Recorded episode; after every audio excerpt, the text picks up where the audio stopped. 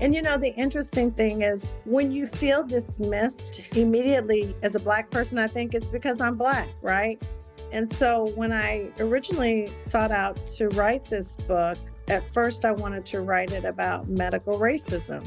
But then I thought about all the patients I've seen in my career and all the women I've treated who've come to me who said their previous doctor didn't listen to them, all the folks with mental illness, disabilities, elder patients folks with obesity who felt like their doctors dismissed their concern or blamed everything on their weight. And I felt that this was something that had to be way bigger than race. And if I'm going to do it, I need to include some of these broader categories that make us more vulnerable to being dismissed in healthcare.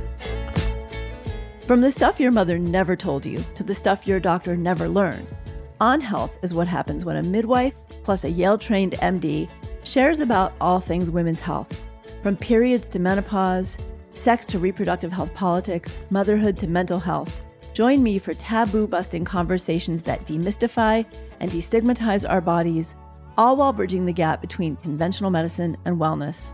Along the way, we'll be exploring the science and wisdom of how our bodies work, what makes us well, what gets in the way, and how we can live our best lives on our terms. When it comes to women's health and well being, there's nothing we won't talk about. The new medicine for women is here. I'm Dr. Aviva Romm. Welcome to the podcast.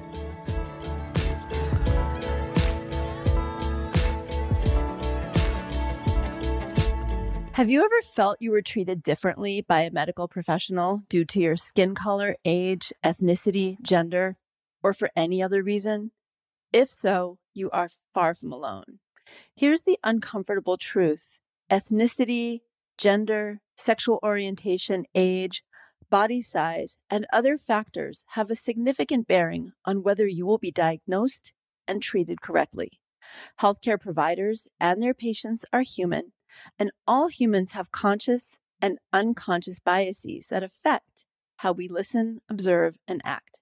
Bias impacts patients when we're at our most vulnerable. And healthcare bias can mean the difference not just between suffering and relief, but between life and death. For the first time, an author with the unique perspective of being one of America's top doctors, a woman, and an African American woman, candidly addresses the issue of bias in healthcare, sharing personal and patient stories and pragmatic solutions. My guest today, Angela Marshall, MD, FACP, is the founder of Comprehensive Women's Health Inc., a primary care practice for women. A board certified internist and a fellow of the American College of Physicians, she has impacted the lives of thousands of women by emphasizing patient centered, empathic listening. She's been featured repeatedly as a top doctor in the Washingtonian magazine and a contributing health expert on CNN, Fox News, PBS News, and OWN. Dr. Marshall currently chairs the board of directors for the Black Women's Health Imperative, and she's the author of the new book that we're here to discuss today with all of its important, important concepts dismissed, tackling the biases that undermine our healthcare.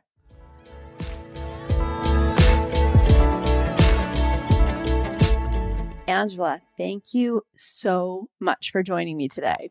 And congratulations, you have a book coming out. Oh, thank you. Thank you so much for having me. It was a labor of love. A total pleasure. Did you ever imagine you were going to write a book?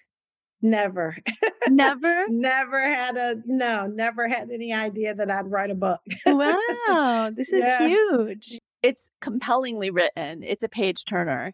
And I just want to emphasize I love the title Oh. Dismissed is a word that I have used in my books for decades, empathizing with patients, and have had more women and people than I can count use that word about how they felt mm-hmm. entering a healthcare scenario, a healthcare consultation in every setting, pretty much. I'm just going to dive right into the deep end here with you.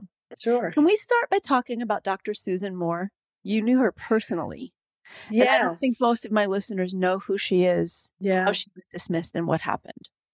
Yeah. So first of all, Dr. Susan Moore and I went to high school together. And uh, we had a couple things in common. Uh, one is that we were both physicians, and we also both were engineers as undergrads. So she majored in engineering first and then became a doctor. It was great, just the sweetest person. And she unfortunately developed COVID. This is pre vaccine COVID. And she was seen at a hospital in Indiana and she was having severe, severe neck pain. And Susan was not the type to complain at all, you know, as most doctors, you know, not to make us any more tough than anyone else, but she just wasn't a complainer. And so the fact that she was having this ex- excruciating pain and complaining about it, she felt that she wasn't being heard. And in a moment of absolute helplessness, she decided to upload a video of her experience to social media. And I can tell you, as her friend, it was not just me, but several of our other friends. We saw the video when she uploaded it, and we were checking in on her, like, oh my gosh, what's going on? How is Susan doing? And I won't go into the details of the video, but the gist of it was that you know, she was complaining of her pain. She wasn't being listened to. And she maintained if she were not Black, that she felt that this would be going very differently. And needless to say, her video went viral. After the video, things went silent and we didn't hear from Susan for a while. And we were asking each other, hey, have you guys heard from Susan? you know, we are checking on social media, you know, reaching out to her. And unfortunately, you know, the worst thing was that she passed away from complications of COVID uh, several days later.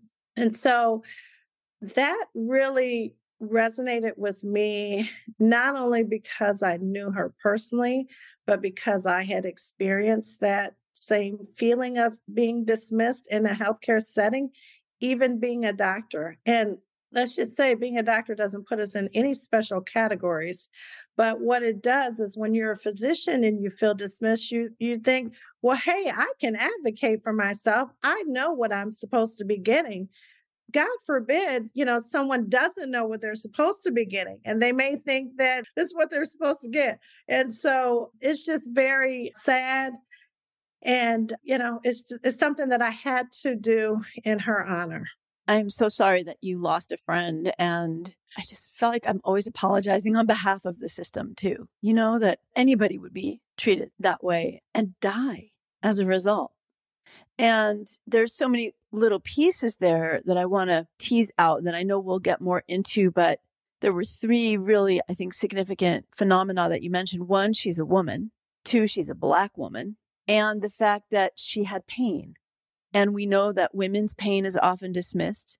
Black women's pain is more likely to be dismissed. And that goes back to slavery tropes and that still impact Black women.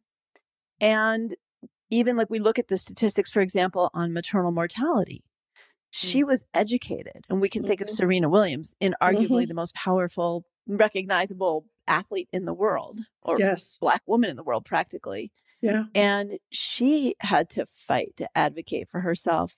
And we know statistically around maternal mortality, even the wealthiest and most educated Black woman is more likely to have adverse outcomes and even die in childbirth yeah. than a high school educated white woman in a low socioeconomic setting. So these are some big, big pieces and big biases that you mentioned right out of the gate. Yeah. Yeah. And you know, the interesting thing is when you feel dismissed immediately as a Black person, I think it's because I'm Black, right? And so when I originally sought out to write this book, at first I wanted to write it about medical racism.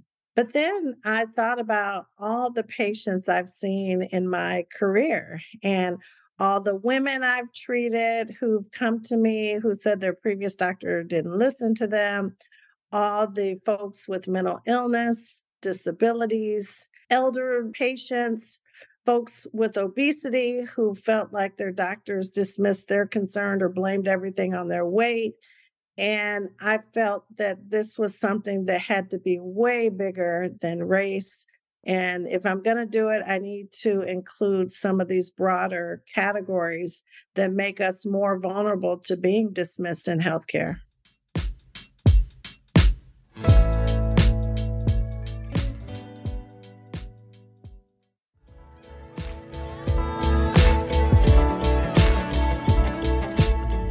It's interesting too, because you mentioned your patients coming to you saying they'd been previously dismissed. And when I have a patient who comes to me and says that, I look her square in the eyes and I say, I believe you. Yes, exactly. Because one of the phenomena that happens, and this has been statistically borne out, right? When a person goes from one doctor to the next and says, My last doctor didn't listen to me, then the next doctor is more likely to label them with a psychiatric problem or a mental health issue. Exactly. Exactly. Yeah.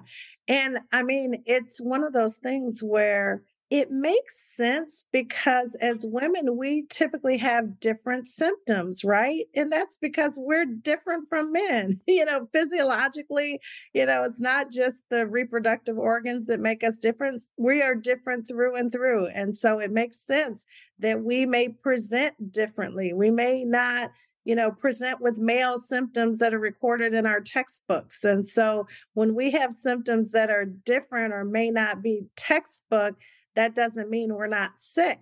It just means that we're presenting differently. And so we need people to believe us when we say we're not feeling well. And that's not always the case. Totally. And even women who do present with typical symptoms, like women who are having chest pain, nausea, shoulder pain, they're in the ER, they're in the hospital, they're more likely to be given an anxiety medication or pain medication where a man presenting with the exact same symptoms is going to get an appropriate workup for a heart attack.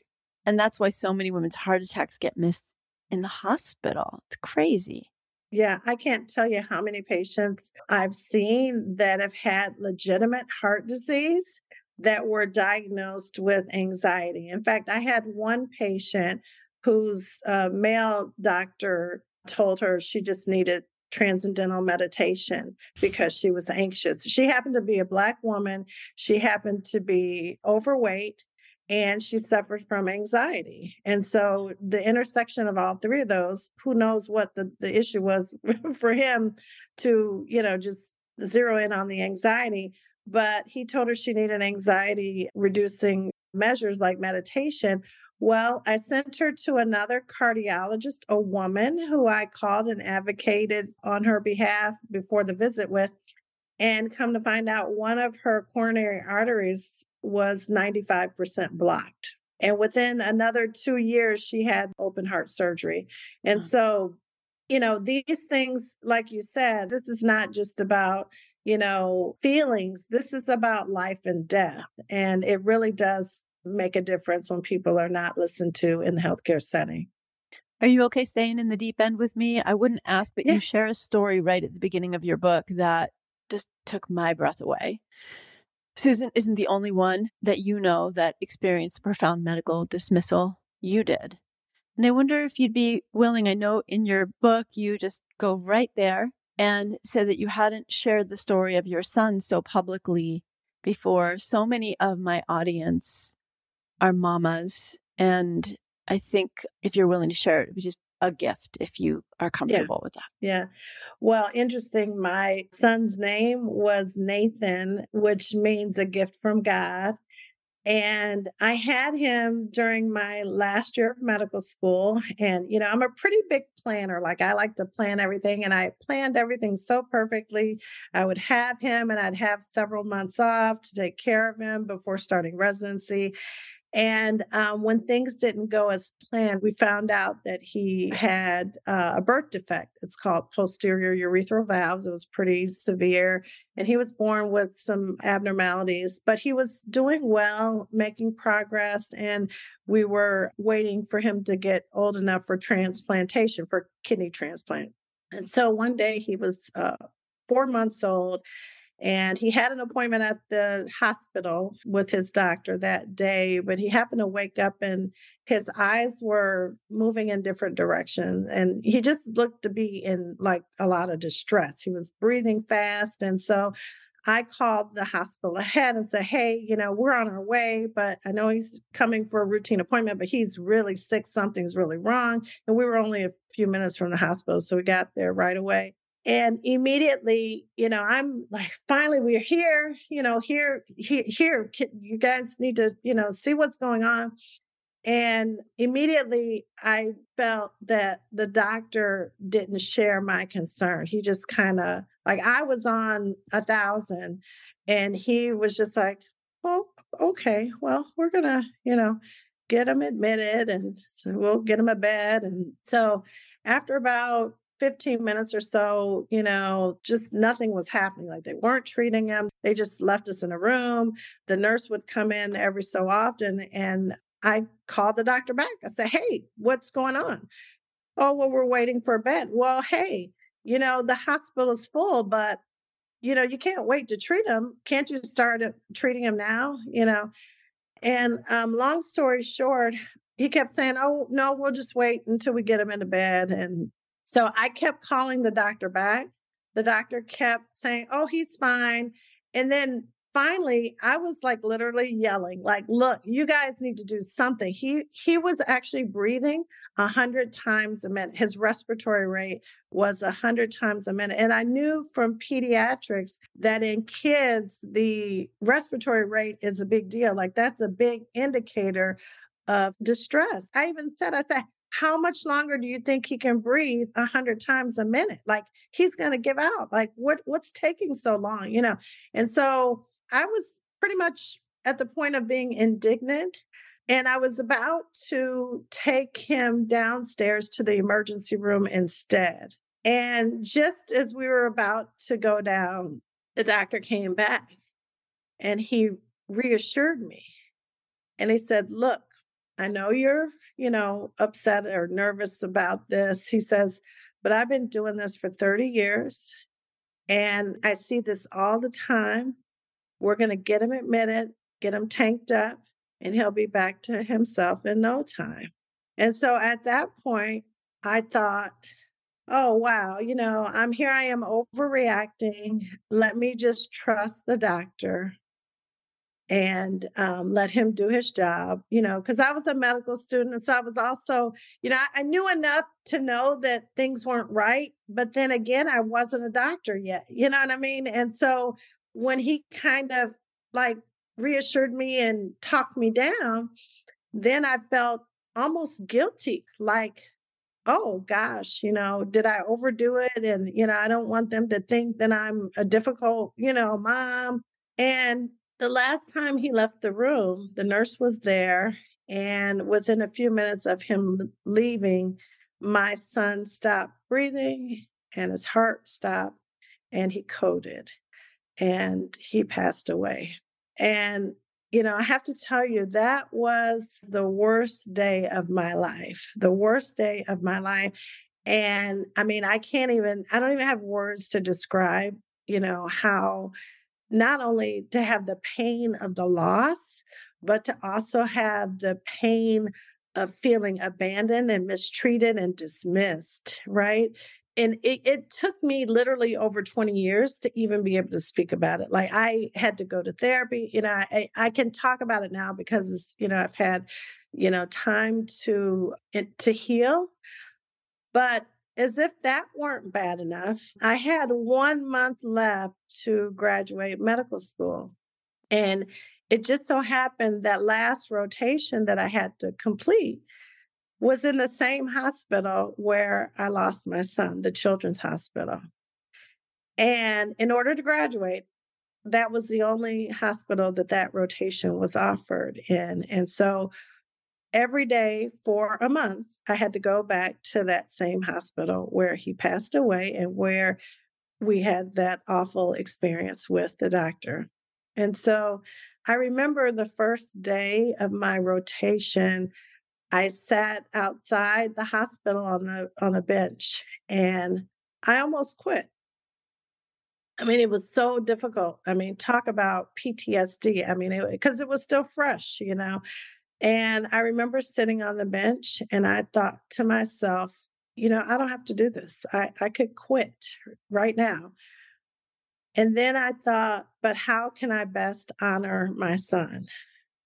And for me in that moment, the best way for me to honor my son was to go in there and get my degree, finish medical school, and become a better doctor than what I experienced on that day. And that has been my driving force ever since. Thank you for sharing. Thank you for listening. I don't know how you got up and did that every day, a month, a year after a loss like that in that setting. It took an incredible amount of courage and dedication. And you had a toddler also? Yeah, I had a toddler. He's 27 now. Wow. So you also had a toddler expecting you to come back home with his baby brother. Exactly. And a partner going through whatever he was going through with loss. That's a lot. That's a lot. It was a lot. It was a lot. So one of the things that women who have shared with me that they've had a more extreme situation like yours with a, a loss at the end of dismissal sometimes feel guilty mm-hmm. themselves as if they should have advocated harder. They should have been able to overcome the system in some way. Did you go through any of that? Oh, yeah, I did. In fact, for the longest, I felt like, you know, why didn't I just go to the emergency room, just go downstairs to the emergency room? But actually, I said it out loud. I said it to my ex husband. I said, you know, we should just take him to the emergency room.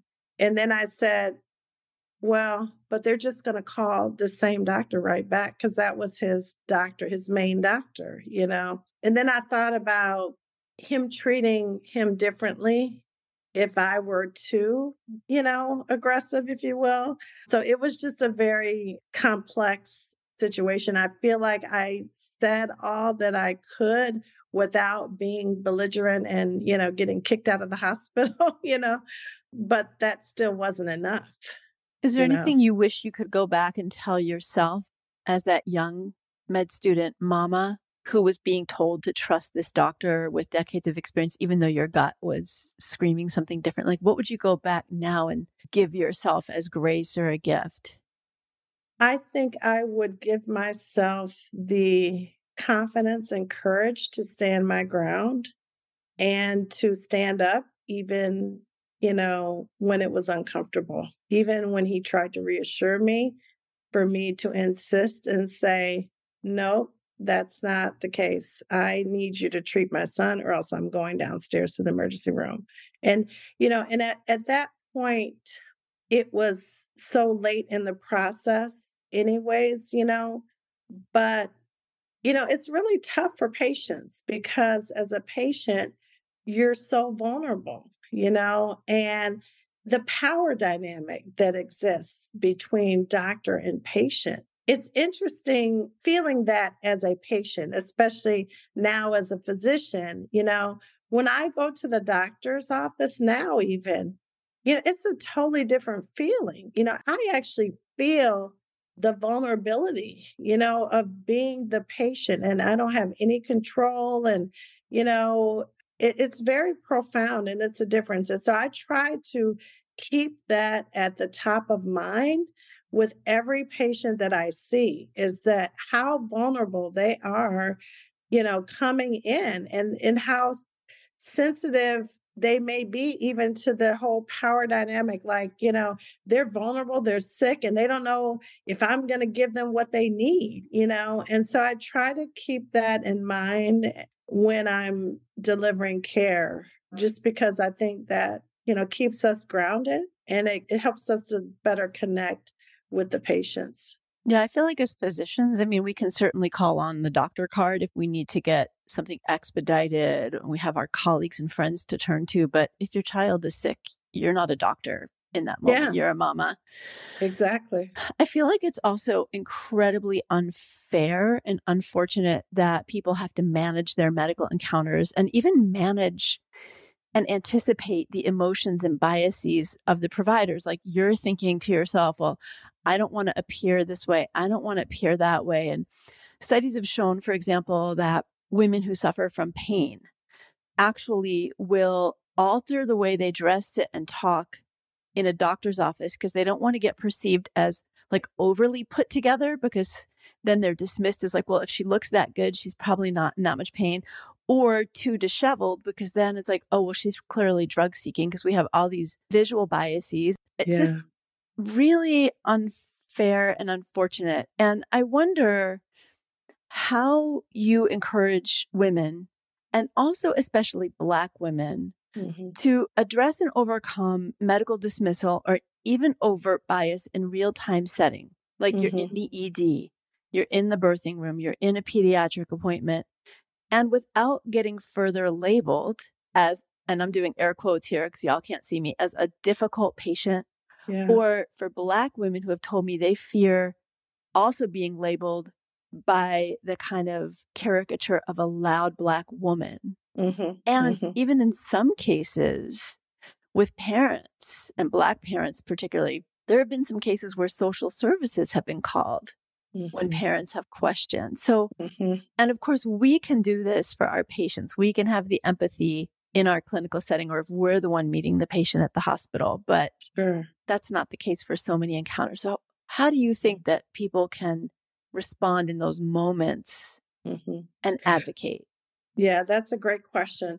First of all, I think it's important to have someone else who can advocate on your behalf as well. And so, and that's because when we're seeking health care, oftentimes we're in our most vulnerable states, right? So we may not be feeling well, we may not you know have the energy to even advocate you know on our own and so i think it's important to have whether it's a spouse or friend or family member whether they're there in person or just on speed dial. So if you feel like you're in trouble, if you have a doctor in the family or any healthcare, a nurse, you know, someone in the family who's knowledgeable and who can advocate on your behalf, I think that's important to have in your back pocket, so to speak. I also think it's important to use the right language when you do feel like you're not being listened to. So I kind of go back to the I statements like they use in psychology and say, hey, you know, I feel like you may not be getting the gist of how I'm really feeling, or I feel like you may not be understanding how much pain I'm having. Your response doesn't seem to match the level of discomfort I'm having. I just want to emphasize that I'm really suffering and I hope that you can help, you know. And so using I statements to kind of call them out. And, you know, the third thing I would say is it's so incredibly important to find the right physicians or providers who are going to listen to you. And so, you know, I almost think of, you know, people who seem dismissive as uh, it's like a warning sign. If someone's not listening to you, they're not making eye contact, they're not validating what you're saying. Like you say, I'm in pain and they're not saying anything they're just staring into their computer or you know that's not a good sign so you want someone that is going to be you know responsive to your complaints and responsive to your needs and i think that goes a long way not, not every doctor has the you know bedside manner that we we desire but uh, there's certain must haves. I'm sorry. You know, there's certain things that, you know, you at least have to look at me and pretend like you care if you don't feel it in the moment, but, you know, give me something because, you know, your health is just too important to, you know, trust it, you know, with anyone. So I think, hey, we've got choices and we've got to, as women, we have to exercise our choices. 100% agree. I, I want to just emphasize, so I feel like we have to almost exercise our muscles of trusting our gut. Yeah. And not feeling like we have to be the good girl, the nice girl. Why do you think it is that we so often just override our inner knowing? And do you see that happening a lot? I do. And I think part of it is socialization. It's for the same reason that sometimes we, you know, don't raise our hands in class, you know, or when we go in a conference room, we don't sit at the table, we sit in the side seats, you know. it's those kinds of things that I think we've been socialized to do. It's, it starts at birth, you know? And so I am very grateful to be in a country where women have so many freedoms, you know, but they're not enough. so we still have some serious issues and we're socialized, you know, a certain way that, that I think it affects our ability to be assertive, even in normal situations, let alone when we're feeling badly. It's so true. I tell my patients and just like women I teach and my online community, I'm like, if your food is too salty at the restaurant, it's a great time to practice. Yes. Sending it back if yes. you get sent the wrong meal, it's a great yes. time. These just little moments in life where you can exercise that confidence and assertiveness. Practice yes. in front of the mirror if you have to. Script out what you want to say to your doctor ahead of time so that if you get nervous in that setting, you can go back to your notes. Just be prepared, but practice exercising that skill. I think that's a great point. You know, have a plan A, a plan B. Like, what if they don't give me what I want? What am, you know, what am I going to say in that event? And I think that's a great point. As women, you know, we have to, you know, work on standing up for ourselves. And, you know, sometimes it's even, you know, relationships cause us to be less assertive. And so, making sure that we're assertive, you know, in our relationships and our interactions in, at work and in a healthcare setting. I think we could all use support and, you know, encouragement on that. And have each other's backs as women too when we're doing exactly. it. Exactly.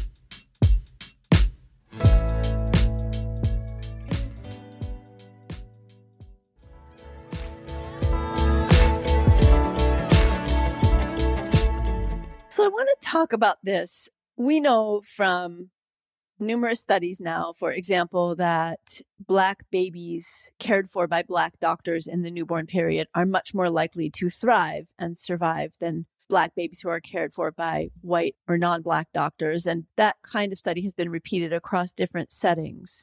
And I know that it's, you know, something you talk about in the book incredibly important. You're like one of 2% of primary care physicians that are Black women. I mean, that is just astonishing to me. Mm-hmm. Yeah. So we need to encourage a lot more diversity in medical education.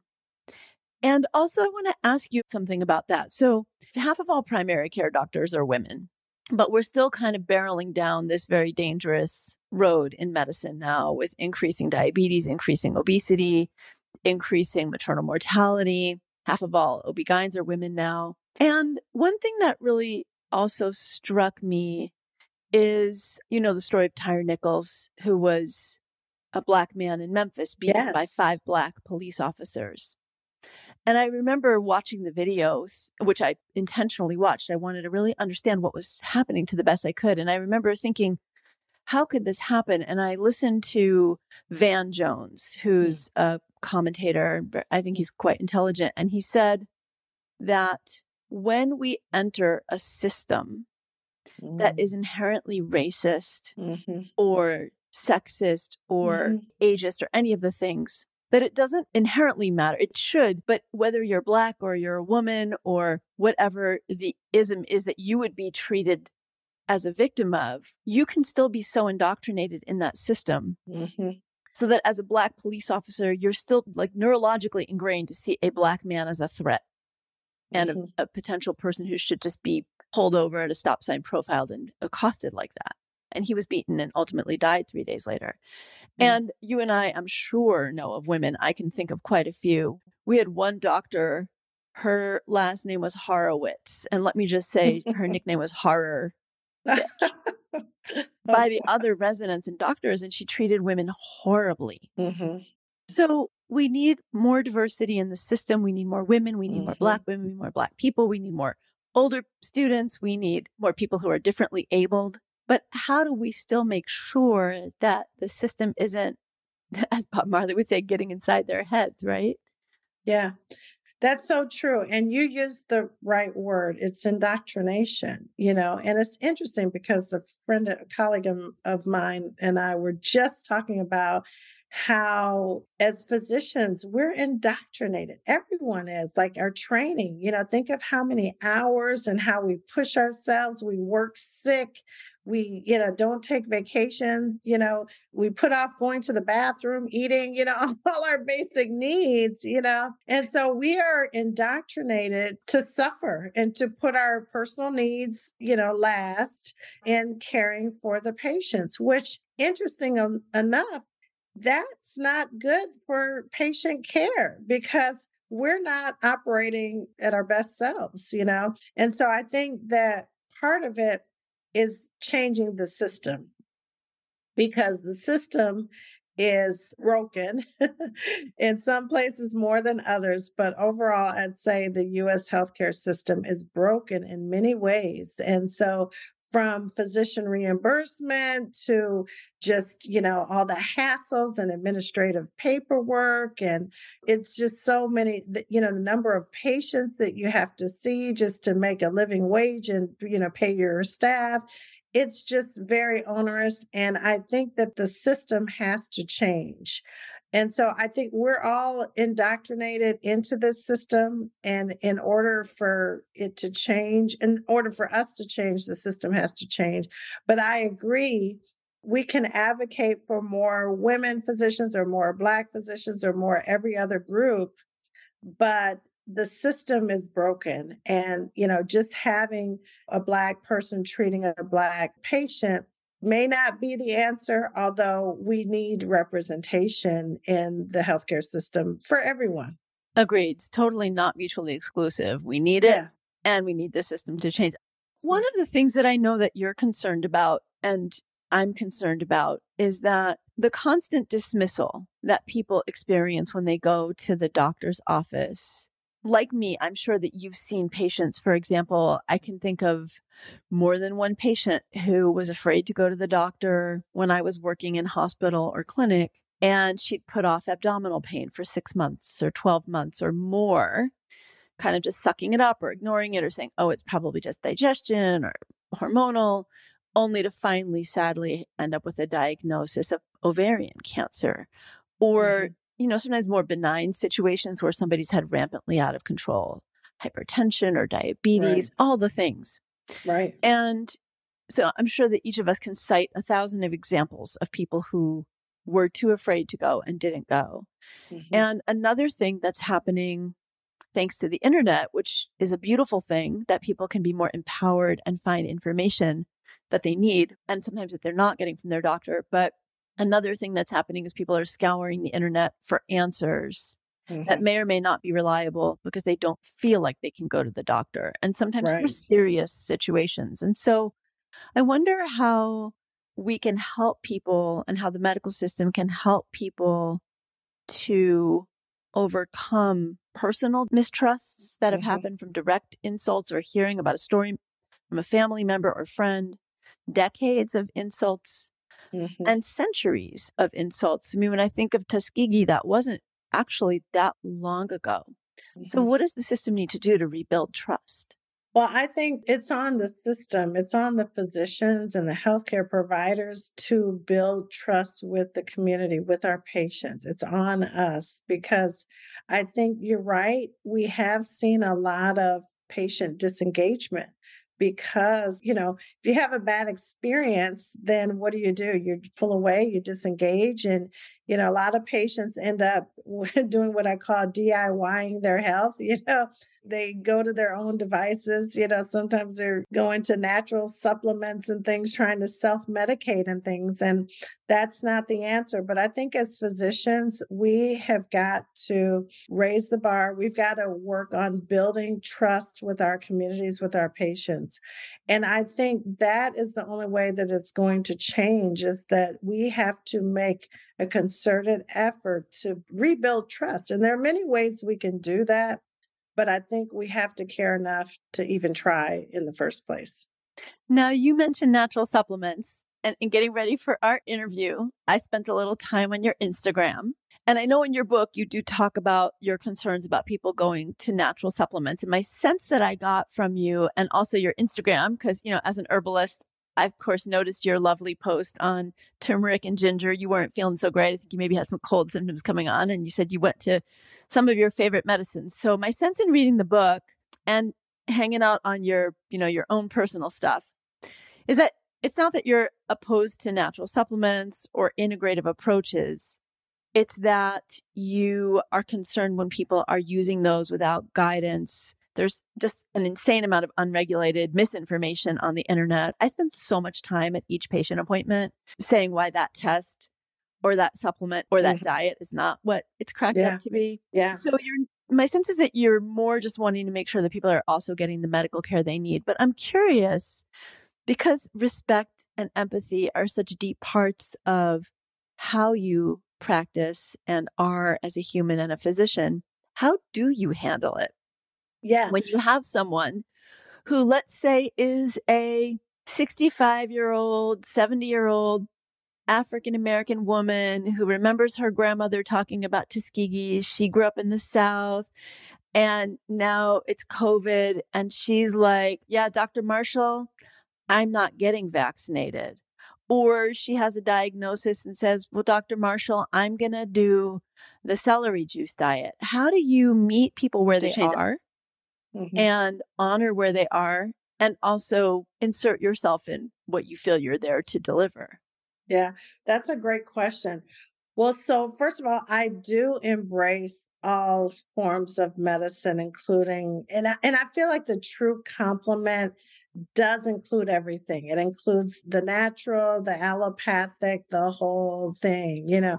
But I think one of the things that I do often is I explain the importance of randomized controlled clinical trials because a lot of time people have anecdotal knowledge or you know facts and they say oh well this person had the exact same symptom that I had, and they took this supplement and they got better. So, therefore, the supplement will work for me. And so, one of the things that I try to explain is why that doesn't always work out. And why we do the clinical research to begin with is to prove because we want to have a, a control group and a treatment group.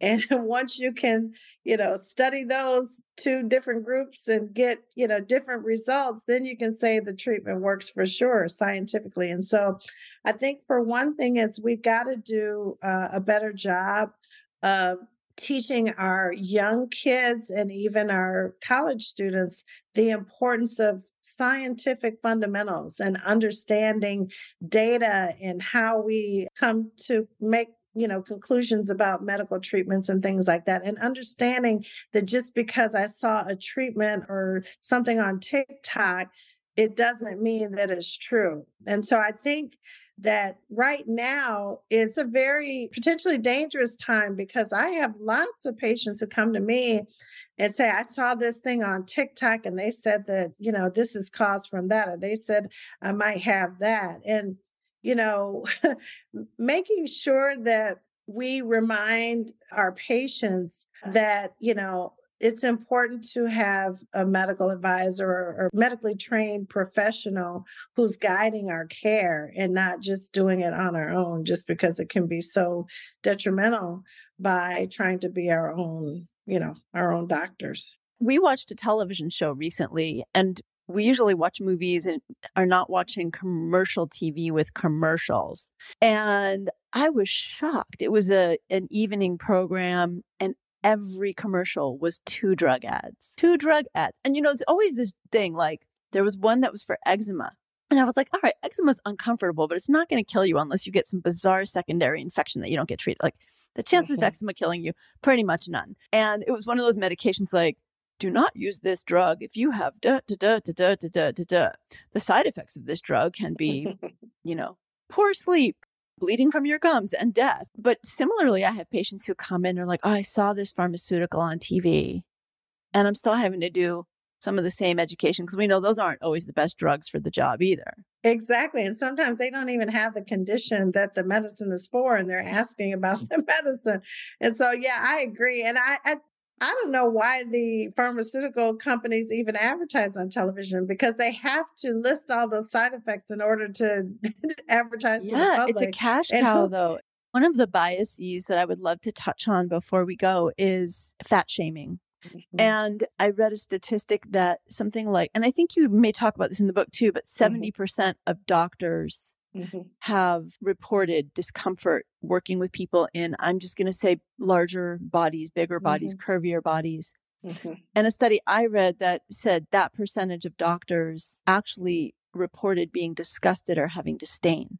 Mm-hmm. For people in bigger bodies. And another study showed that people who are in bigger bodies actually get better care on telemedicine mm. because they're not typically seen yeah. from the neck down.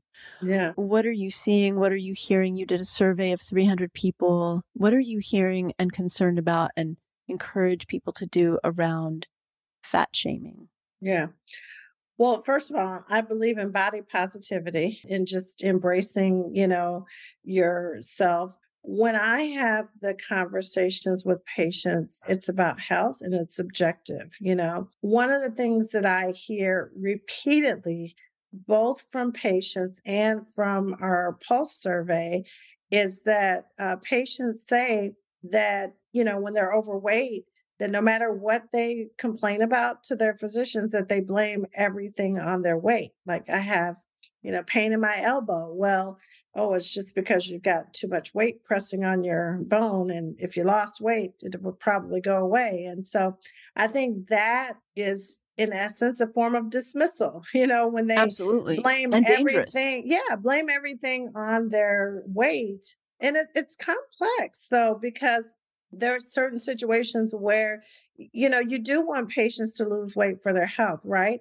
I've had a couple recently where they've been postponed from having knee surgery because the surgeon wants them to lose you know just a huge amount of weight that is impossible for the patient. Like i had one person she said that he wouldn't even consider doing her knee replacement unless she at least lost 50 pounds.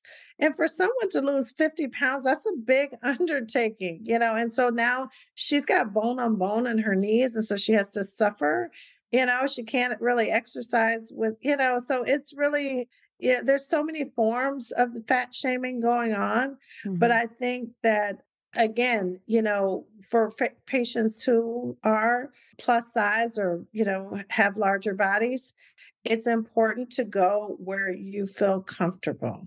And so I want for everyone to be seen. When they go to the doctor, they should feel seen and feel heard and not, you know, be objectified or not be dismissed because of some physical characteristics. And so I think we can trust our intuition as women. And we know when we're with providers who actually care about us and are not, you know, focusing too much on whatever distracting characteristic that offends them.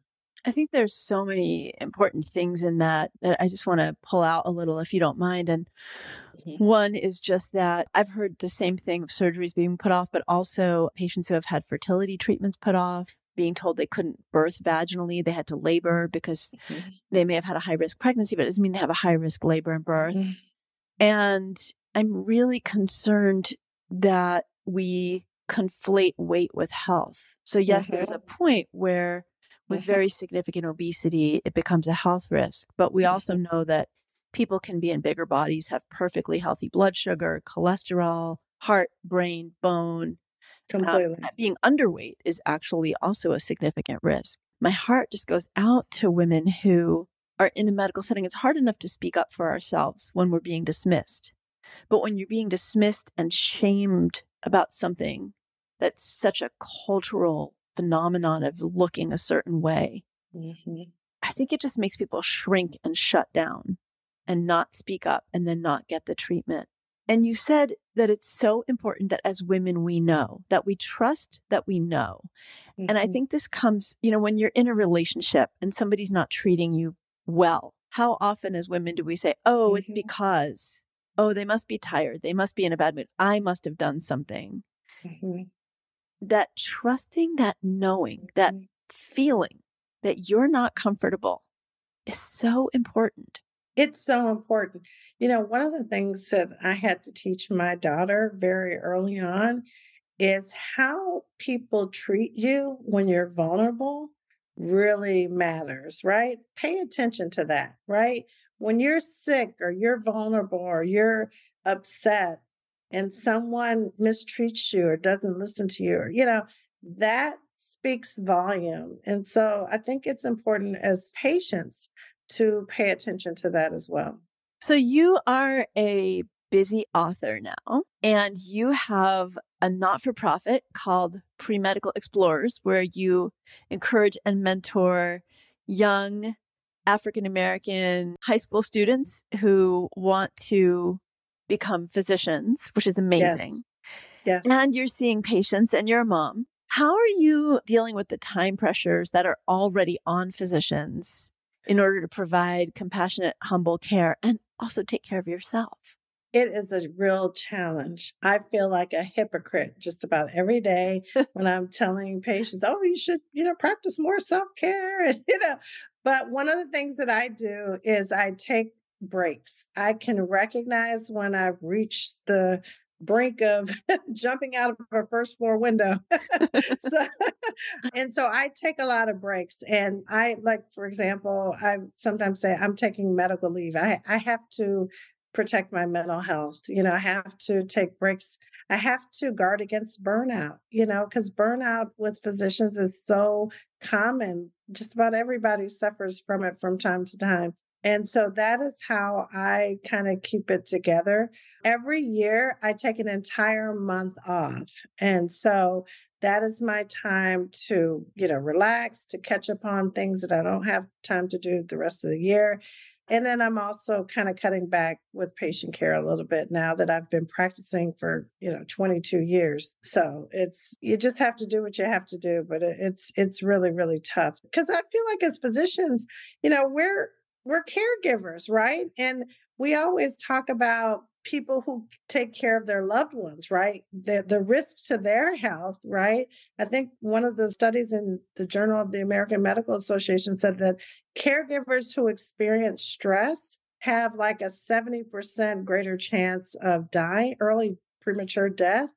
And so, you know, we have to think of ourselves as caregivers because we're seeing patients every day. And so that puts us at risk if we're not careful. So that's a beautiful way to frame that. And I'm going to bring that to my students who are healthcare providers. I think it's so easy to forget that we are caregivers and caregiver burnout is very real. And as you said, I mean, everyone suffers in healthcare when the physician is burnt out. We know that it increases mistakes and yeah. irritability and dismissal and, and all the things.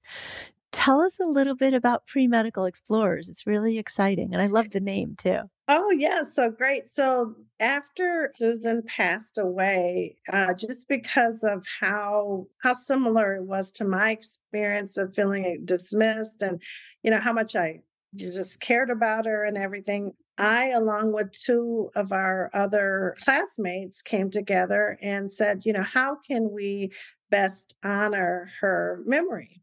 And so we went back and forth and you know we we kind of resonated with that last statement she made was that I contend if I were not black that this would not be happening. And so we thought well, what if Susan had a black doctor? Would her outcome have been different? And so we decided that that was going to be our our mission was to recruit and train more Black doctors. And so we decided to start at the high school that Susan and I and our uh, classmates attended. And so we did um, a pilot a year and a half ago. And so we meet with the students and mentor them and try to spark their interest in science. And, you know, what we're finding is a lot of students who are kind of disadvantaged or may not have the exposure. A lot of students like never thought of being a physician. Like, you know, they never thought that that was even a possibility. And so the most important thing we do is show up so that they can see black doctors, they can see that it can be done. And it's been amazing. We've had such a great experience so far, and we look forward to growing the program to an even larger group.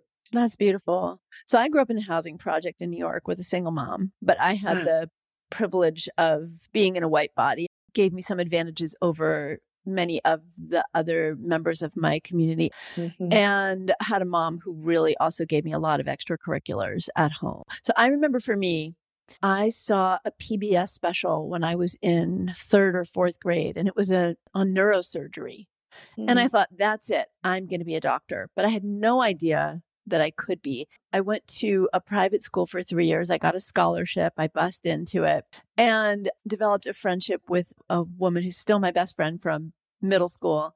And her father was a physician. So they Oh, wow. lived in a very wealthy neighborhood. And he really said, You can do this. And you grew up in poverty. You sharing mm-hmm. your story.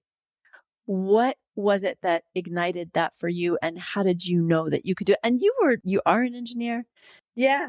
So for me, uh, when I was about seven years old, my I also was raised by a single mom in poverty, and my mom was a smoker, and I just detested smoke. I just you know it i didn't like it it you know gave me headaches and you know back then they were smoking in cars and i can even remember going to the hospital they were smoking in hospitals back then you know.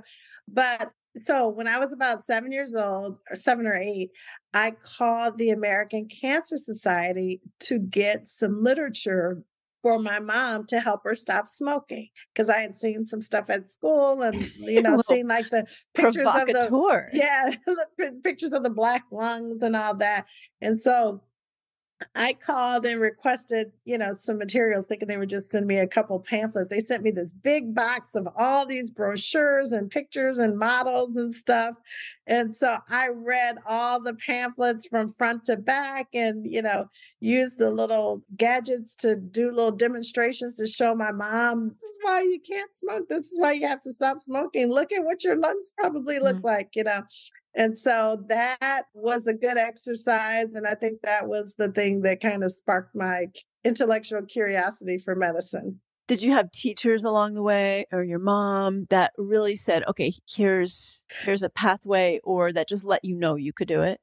Yeah, so that's a great question. So I knew zero physicians growing up, zero. But my grandmother, who was like one of my first uh, mentors, she was a learned practical nurse, a two year degree. And I remember telling her when I used to love the way she smelled coming from the hospital. You know, like back then, I think they, you know, the smell of ether or, you know, the soap or, you know, and I can remember telling her one day, I said, Nani, I want to grow up and be a nurse just like you. And she looked me in my eyes and she said, Well, don't just be a nurse, you should become a doctor. And, you know, the fact that she looked at me and said that I should do that, that made me feel like I could do that. And that was like everything. That's all I needed to hear. But when I went to college, um, I had planned to do pre med or, you know, to go to medical school, but I barely had resources for college. And so I decided to major in engineering because I said, look, if I stop at the four year degree, I want to make sure I can make a good living. And I was interested in engineering. And I actually had a family friend who was an engineer. And so I was interested enough, eh, you know, in the field. And so I really enjoyed it actually. But uh, after working as an engineer, I realized there was one thing missing, and that was helping people. And I learned that I needed to have social interactions. I don't know if you saw the recent article about the importance of having social interactions in the workplace and yes. that loneliness, you know, leads to unhappiness, you know, in the workplace. And so I experienced that as a woman engineer, just feeling so isolated because I worked with all these guys that just wanted to, you know, peck away on their computers all day. And so I'm like, you know, I'm wasting my personality. And, you know, I need to feel like I'm helping people. So I was doing a lot of community service after work. And I realized that, hey, if I did medicine, I could have that you know, part of me fulfilled in my daily work. so when you finally went back. to medical school, did you learn like I did that nurses are actually the ones who run the show? Absolutely. Yep. Yes, I did. I should exactly right. And they're honorary engineers too, by the way, because they can rig up anything, you know. Anything.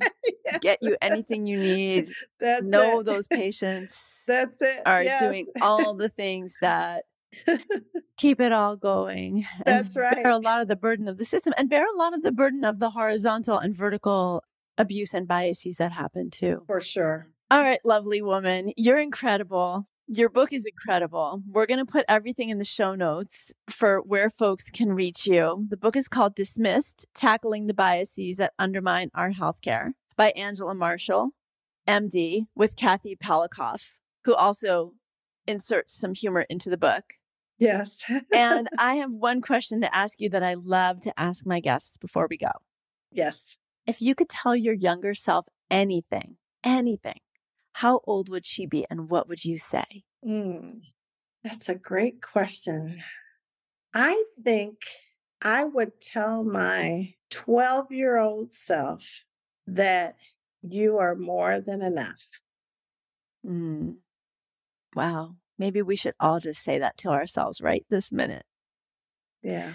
Angela, thank you. Thank you for sharing your personal stories about Susan and Nathan, for your commitment to empathy and equity and kindness in healthcare, and for being here with me today in this really wonderful book. I look forward to staying in touch and thank you for hosting. This has been amazing. Ah, the total pleasure. Thank you, everyone, for listening. I know you're going to want to read this book, learn more about Angela, find out more about her pre medical explorers and all the things she's doing. And we'll have all that for you in the show notes over at avivaromm.com. And make sure to share this podcast because it's a really important episode for everyone who is going to enter the healthcare system. And for most of us, we have some encounters at some point in our lives that we do feel vulnerable. Thank you for joining me, and we'll see you next time. Gonna lift it up. I hope you enjoyed this episode, that it helped you to feel seen and heard, and perhaps that it even brought you some aha moments. Please share the love by sharing this with a friend or someone in your life who could benefit from the kinds of things we talk about in this space. Also, make sure to follow me on Instagram at dr.avivaromm and go to avivaromm.com to join the conversation about the show on my blog. While you're there, you can sign up for my free newsletter with tips on taking back your health. Be sure to leave a rating and a review for the podcast and follow the podcast to be notified of new episodes every week. Can't wait to see you next time.